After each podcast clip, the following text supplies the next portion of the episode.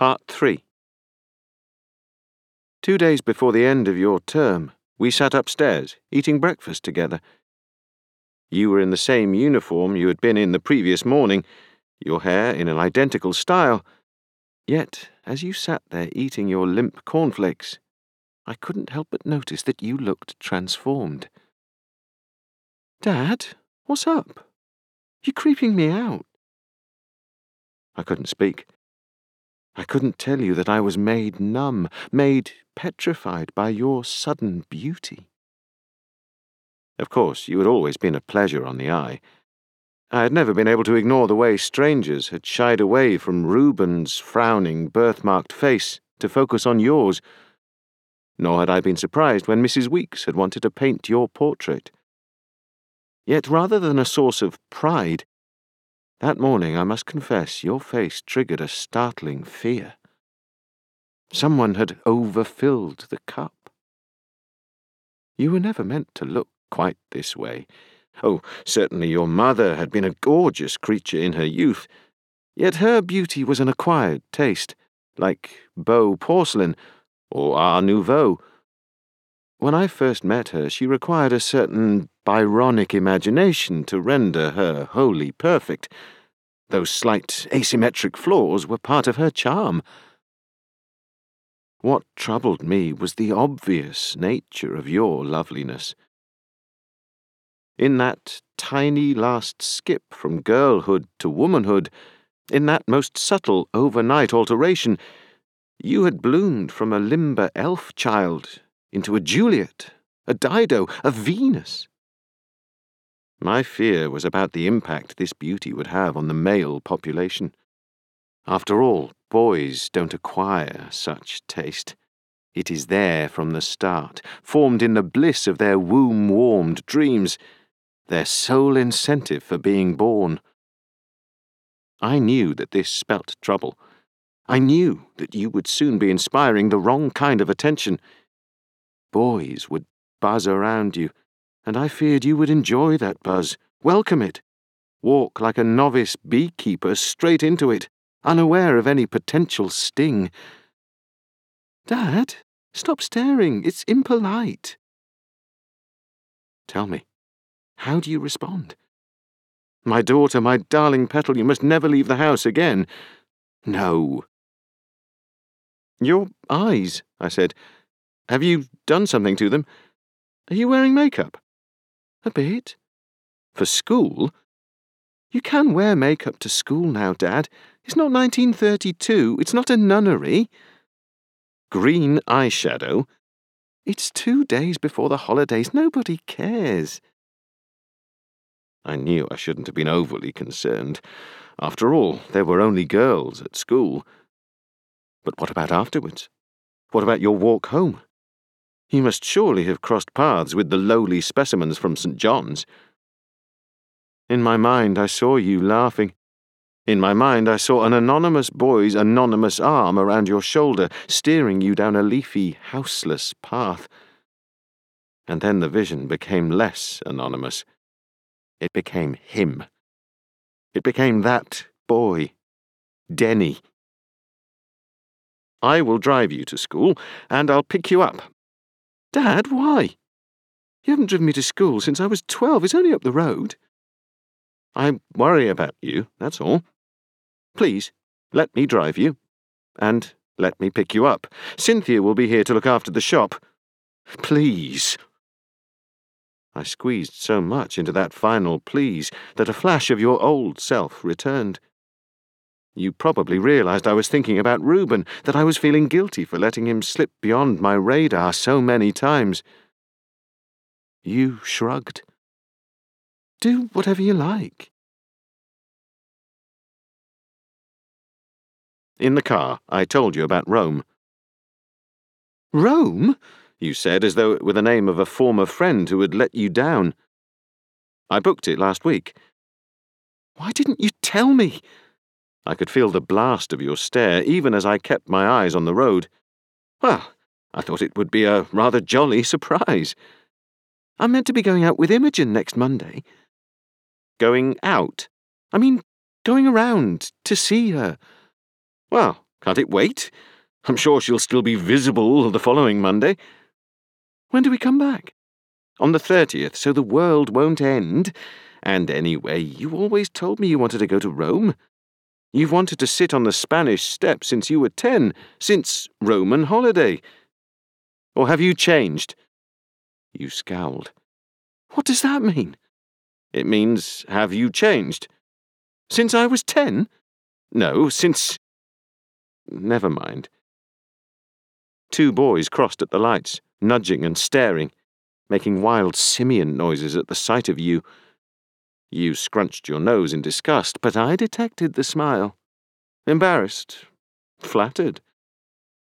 You still want to see the Sistine Chapel, don't you? You shrugged. I suppose. And, Petal, I couldn't help noticing. Why have you taken the poster down from your room? What poster? The Pablo Casals poster. I thought he was your hero.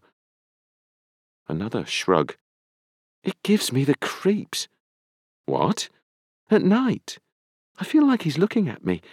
I feel his eyes staring at me. It felt like blasphemy. Those harmless eyes of that former ambassador for peace, those eyes that had to be closed every time he played to a public audience. My anger was tempered by a guilty memory of me standing in your doorway, watching you sleep. Well, I don't see why you couldn't have put it on the opposite wall, I said. What's the big deal? Your voice was fading now, the anger at a dull pitch as though a part of you was already beyond the school gates, inside the day you had to live. There's no big deal. Anyway, I think Rome will be the perfect tonic for both of us. Don't you? You never answered. I pulled up by a lamp post. You stepped out of the car, and I fought to let you go, for you to leave that sanctuary and get sucked in like a weak molecule, towards that swarm of girls making their way to the school entrance. Bye, Bryony. Be careful. And then I stayed there a second longer, gripping the steering wheel as though it was the last solid thing in the world, and found the courage needed to ignore the black flies and Reuben's whisper in my ear. Look, Dad, I'm getting stronger and drive home. Every life, as with every story, has its various turning points. Often they are clearly marked as such. The symptoms of dizzy nausea that signify first love, a wedding, a graduation, a sudden windfall, the death of those we need so much we take them for granted. At other times, the turning point is less clear. Something shifts, and we may sense it shifting, but the cause is as invisible to us as a swerve in the wind. Do you remember how hot Rome was? Do you remember that argument we had in the queue to get into St. Peter's? That Vatican policewoman had handed you a paper cape so God wouldn't take offence at your naked shoulders.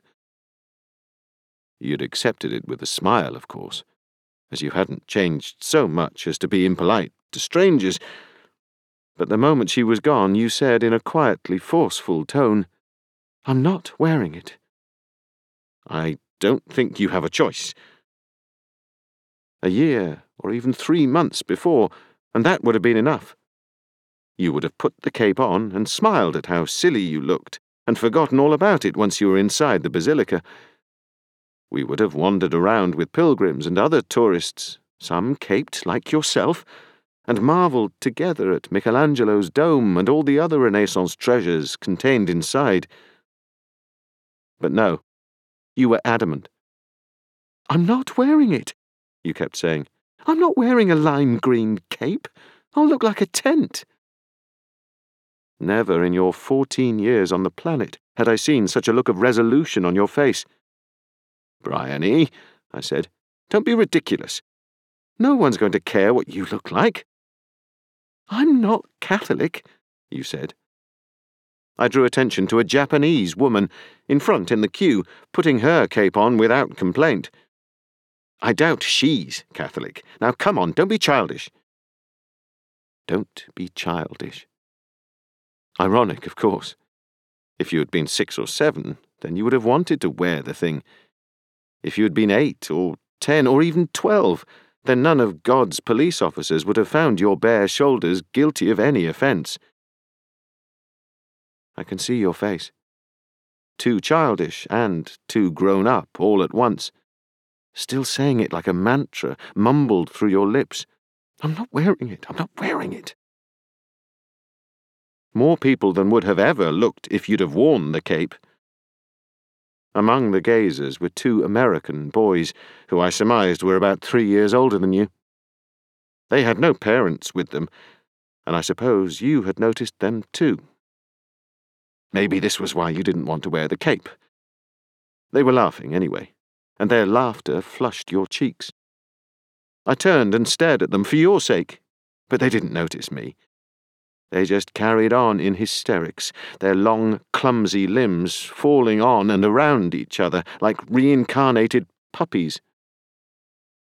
One last time, your voice in a whisper Please, Dad, don't make me wear the cape. I turned back to your face, half in my shadow, and in a moment of weakness, I decided not to argue. I can wait for you there on the step, you said, answering my unvoiced question. I think this was the moment I told you about Florence Nightingale's experience of St. Peter's. Of course, when you were younger, the Lady of the Lamp had been one of your heroines, and you had even turned your room into a Crimean battlefield, dressing the wounds of Angelica and all your other dolls. But when I told you that no event in Florence's life had ever matched her first visit to St. Peter's, you were unmoved, and by this point we were close to the entrance. I'll be over there, you said, handing me the cape. Before I knew it, you were walking off, assuming it had been agreed. By this point, I was being motioned through a metal detector by a surly and armed member of God's constabulary. I suppose I could have still followed you and made even more of a scene, but I somehow managed to assure myself you would be all right I think I imagined that you would sit there and brood about how foolish you had been to neglect such a chance of enriching your mind. I thought of it as a kind of lesson, something that would highlight the mistake in your behaviour and correct it. So I went inside, told myself you would be all right, and tried to feel the splendid glory of the place. I remembered the last time I was there, with your mother. Then we had been moved with a mutual emotion that seemed as overwhelming as the architectural proportions themselves. That almost paradoxical feeling of diminished human scale, paired with a sudden swelling of the spiritual self, had been like nothing we had known on this earth. We had marvelled at the dome, and then climbed up to the lantern to see Rome as God might see it a beige bowl of intersecting histories rendered so beautifully coherent your mother had tears in her eyes. This time, though, I stayed at ground level and felt the empty terror of the place. I just shuffled along with the other tourists and paused for a short while in front of Michelangelo's Pietà, staring at the sculpture through a sheet of bulletproof glass. It still had an impact, though. Indeed, the glass added another layer to the narrative. It seemed to suggest the distance between the dying Christ and the modern world, a distance brought about by the desire to protect. An equivalent desire was there in the face of the Virgin Mary, sitting strong and father like, with the feeble bodied child across her lap. I wished you had been there by my side to see it the foundation of a religious faith expressed as a parent's tragedy. A parent whose son had gone away from her, out into a world that killed him. And then, too late, he was returned to the safety of the parent's lap. A safety that meant nothing now. I stayed there for a short while, as tears glazed my eyes. Tourists stood all around with star-struck faces, ready to tick off another sight before moving on. Of course, none of them displayed any understanding of what Michelangelo was trying to say. They just made the same pleasant mumbles as they had when they stood in the Sistine Chapel, casting their eyes down from the ceiling through the Last Judgment and an underworld that stopped above their heads. Michelangelo's message to me, standing in front of the Pietà, was clear. Agony awaits if you let your child out into a world of lost souls. You must protect her, and you must never let her go. I walked away without seeing anything else. No chapel, no altar, no memorial or papal tomb could steer me from my course. I went outside and took a moment to find you. For a second I thought you had gone. There were too many people to make sense of the scene, but then my eyes found the column and the step, and you sitting exactly where you had said. I rushed over and didn't notice the two American boys until the last moment. I can see that appalled look on your face as I approached. A shame so intense it spilled into hatred. Bryony, shall we go? See you later. See you later? I asked, as we walked past the Egyptian obelisk towards the Via della Conciliazione. You shrugged and said nothing. A figure of speech, I told myself, as I glared again at your bare shoulders. Nothing to sweat about.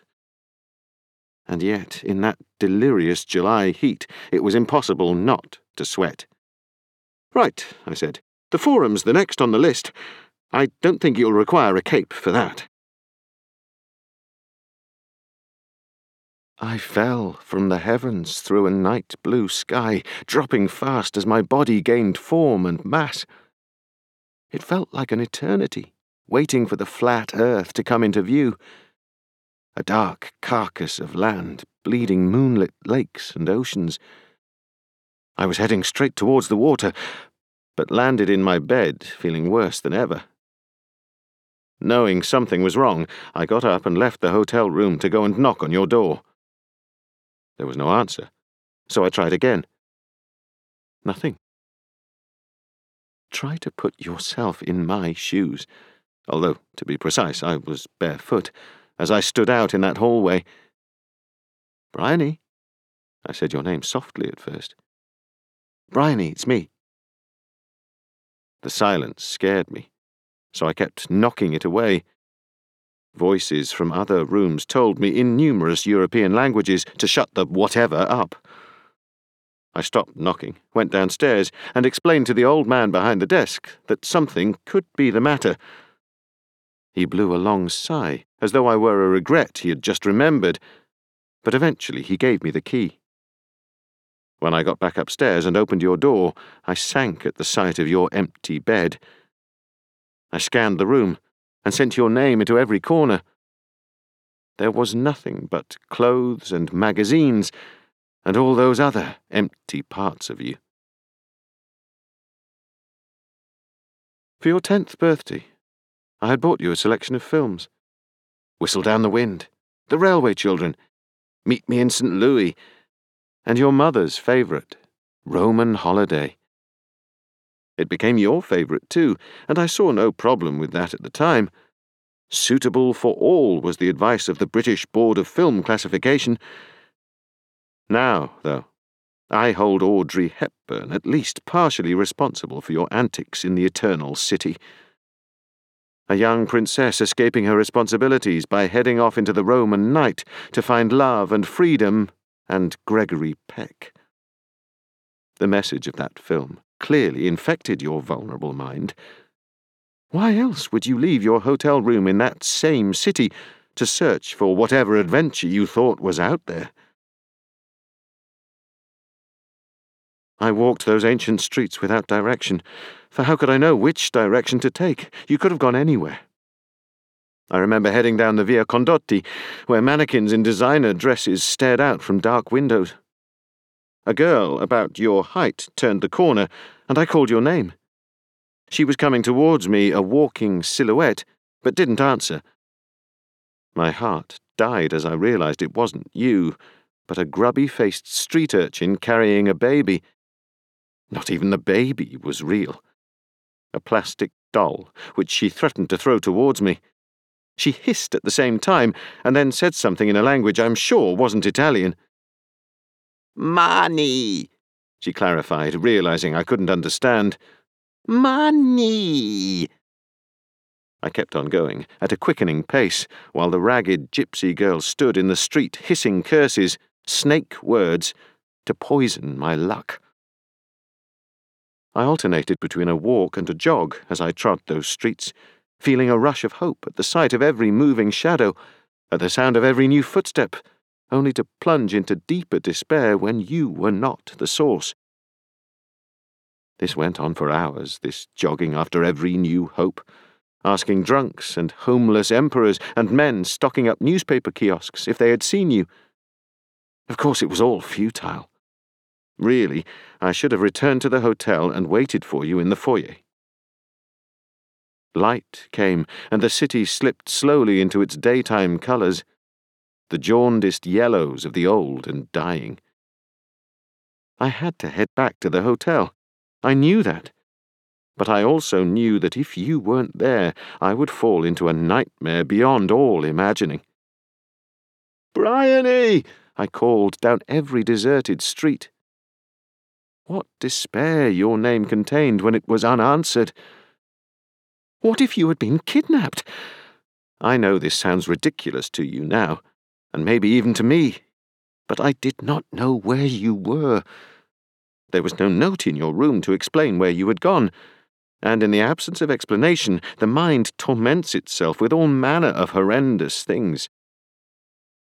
I walked back slowly, as time and hope were equal partners in this, through the Piazza di Spagna, passing the deserted Spanish steps and the house where Keats wasted away. As I walked by the fountain, I sensed his ghost, alone and palely loitering at the window trapped for eternity in the city he thought would heal him. But not even Keats, that great interpreter of the human soul, could offer me any clue or comfort. I returned to the hotel and asked the man behind the reception desk if he had seen you. I am sorry, sir, but I am only just beginning, he said, as oblivious to my pain as to the strange poetry of his words. He was a younger man, a less obvious misanthrope, but such was my delirium that I had thought it was the same one as before. I was, by this point, quite dizzy with fear, and again my mind was beginning to fuzz and tingle. I must have muttered some kind of thanks, and then climbed the stairs up to the third floor, as an ashy darkness tinged away at the periphery of my vision. If you were there, in your room, I was going to hug you and kiss your forehead and stroke your hair. I was going to tell you I love you, and you were going to tell me, I'm sorry I didn't mean to worry you, and I wasn't even going to think about telling you off. The relief was going to be so much, so perfect, and so complete, that it would be impossible to scold you. It is peculiar, isn't it? The way our minds bargain with fate, when every future possibility still hangs in the balance. I knocked on your door as the darkness crept closer. Were you asleep? The seconds ticked by without you answering, and I felt the corridor tilt under my feet. I had to steady myself by placing a hand against the wall. I knocked again. Bryony, are you there? Petal? Bryony? This time no one told me to be quiet although I doubt I would have been aware if they had. The rest of the world could have slipped out of space and time, and I wouldn't have noticed. The only thing that mattered was concealed behind that door, 305, and I was about to go back down to the reception desk and get the man to give me the key when I heard something. You. Your feet padding across the carpet. Bryony?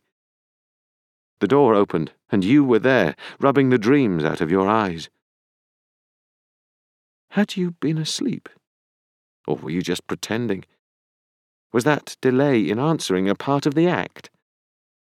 Were you aware that I was aware? Oh, the heavy weight of trivial questions. Dad? I can tell you, in all honesty, that I have never felt so much love for you as I did inside that moment. To see you standing there, alive and intact, was all I had wanted. And there you were, in that baggy Picasso print t shirt, yawning like a baby. I know this must be hard for you to believe, given how things progressed, but I swear it is true. I wanted to hug you. I wanted to thank you for being such a miracle. But then I said it. Where were you? And I kept saying it, the question backing you into the room. Where did you go? My head was heating up, the mental bonfires raging away at my being, and the sunlit room was sliding into shade. I felt something rising within me, a violent force that weakened me, causing me to lose control.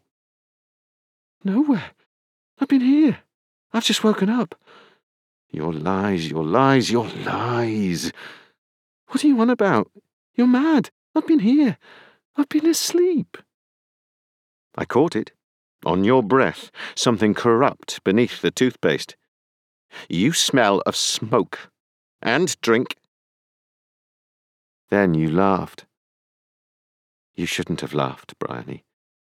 And you said a profanity, which I will euphemistically put as go away, the word I cannot write, so ugly and vile in your mouth that when I did it, when I struck your face, I wasn't really striking your face, but the word on your tongue, this alien thing that had got inside you, this new presence that wanted boys and didn't want your father. And the fuzziness cleared, along with the dark, as though the outside force that had been pressing in suddenly fled like a villain. And I know this was it. I know this was the pivotal moment when the wind swerved in our story and even now I can still hear your sobs and see your hand on your reddening cheek. And I said it then, and I'll still say it now. I'm sorry, I'm sorry. I'm so, so sorry. But I know these words are worthless healers and cannot restore a single thing.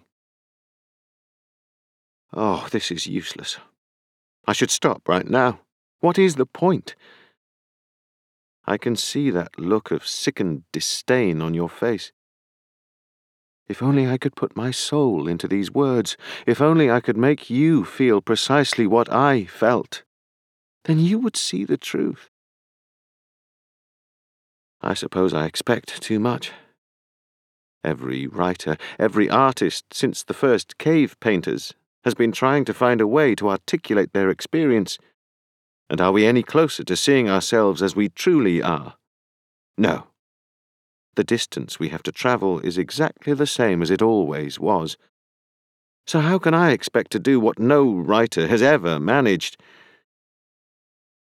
People say that humans are the superior species on this planet, because we have minds that are conscious of their own existence, and therefore we have the capacity to create a culture, to create an art. I look at sheep at peace on the moors and wonder exactly how much of a delusion are our arrogant souls prepared to share. There may be no bovid equivalent of a Michelangelo, but there is no need for one. They accept their existence in a way we never will. They do not try to build artistic mirrors, books, paintings, orchestral symphonies by which to capture and reflect their own nature. Even if they could, they wouldn't. They have that understanding inbuilt.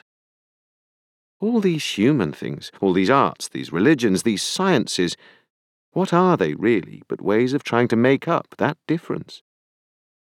If we could accept like animals, then there would be no Sistine ceiling, no Madame Bovary, no fantasy and fugue.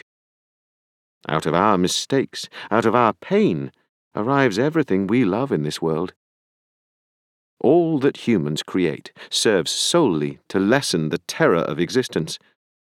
The terror that Beethoven and Keats and Van Gogh and every supreme artist has ever felt. The collective terror of a humanity that still stumbles around, looking at dark and untrustworthy shadows rather than true reflections. If we found a perfect art, a perfect mirror to reflect our plight, one which helped us see ourselves from every angle, then it would mean the end of all creative endeavour. Art would have killed itself. Or it would live on in the way it lives in horses and cats and sheep. The art of living and letting live that our human souls have yet to learn.